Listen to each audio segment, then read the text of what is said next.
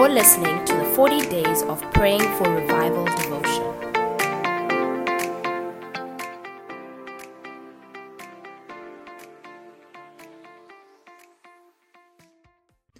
Revival Rain, Day 34 Times of Refreshing. In John chapter 7, Jesus said, Believe in me, so that rivers of living water will burst out from within you, flowing from your innermost being, just like the scripture says. John 7:38. Jesus spoke about the Holy Spirit that would come and live within us, that He, the Holy Spirit, would be like a river bursting out from within us. Rivers are beautiful because they are the source of life and power. To have a river bursting from our innermost being is to have a source of life, power, and beauty flowing from us to the world. That is the Christian life. That is the life Jesus wants us to have.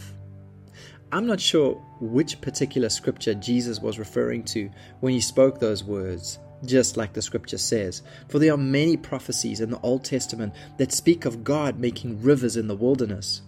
One is found in Psalm 78, where it says, He split open the rocks in the wilderness to give them water, as from a gushing spring. He made streams pour from the rock, making the waters flow down like a river. God brought water from rocks.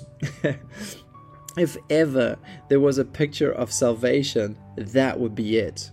We were like rocks in the wilderness, hardened by sin, living in a dry and hostile territory, a world without God.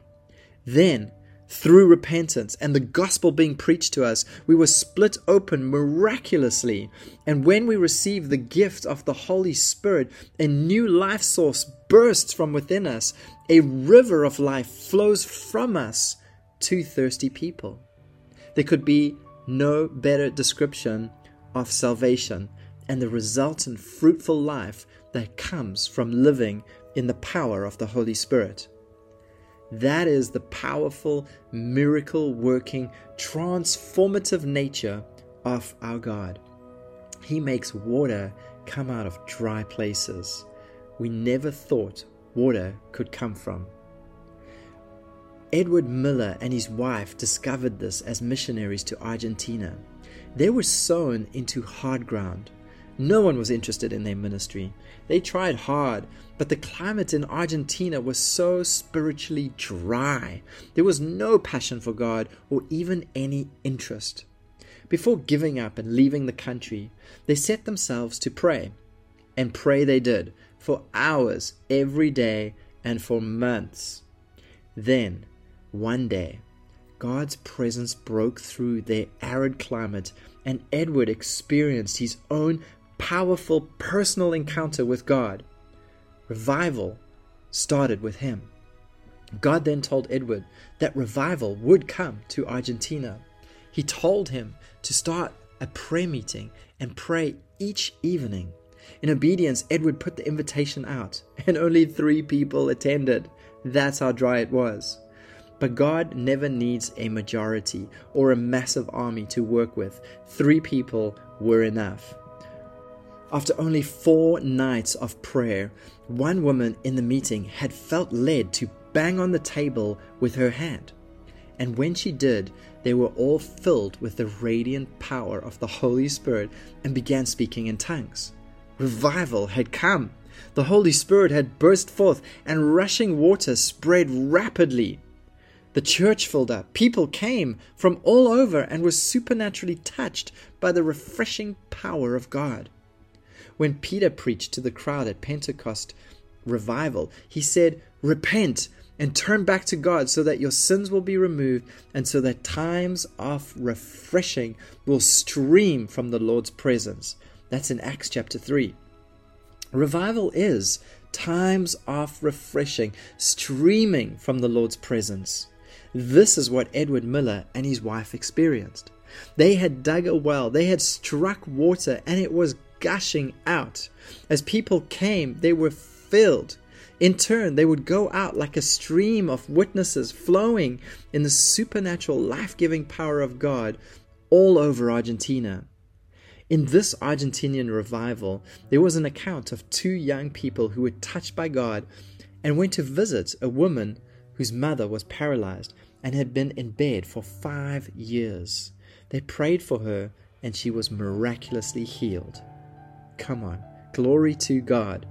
Another account of this revival tells of two elderly people who visited a man who had been in a coma.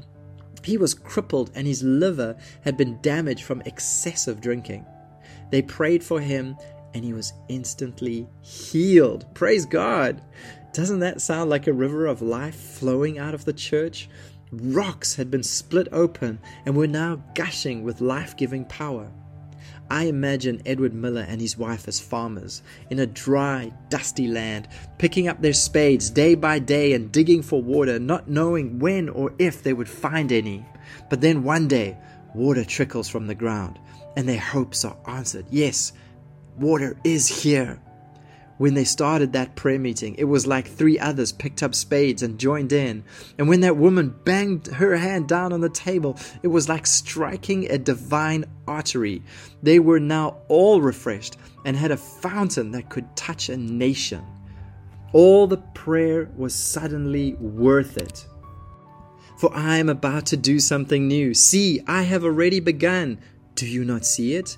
I will make a pathway through the wilderness. I will create rivers in the dry wasteland. Yes, I will make rivers in the dry wasteland so my chosen people can be refreshed. That's Isaiah 43 19 to 20. It doesn't matter how spiritually dry the climate is. Even if it feels like we are living in a wilderness and people don't care about God, we must know that God can split open rocks and cause them to gush with water. I love that story of Edward and his wife, so faithful to persist against such great odds. I love the fact that the moment that changed everything was when that woman banged her hand on the table. Why did she feel she needed to bang her hand on the table?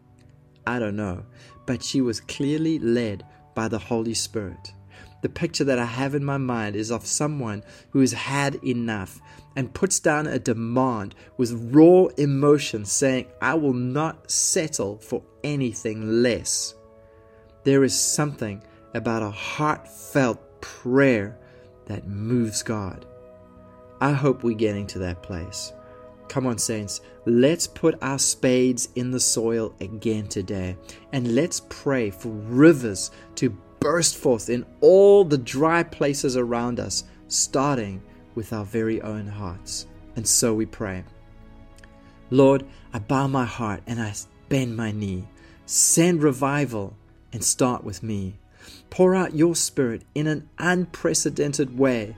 May all who hear be saved today. May all who are saved proclaim the way. Lord, send revival and start with me. Thank you for listening to this devotion. We hope you are inspired to keep praying and to keep believing for revival in our days.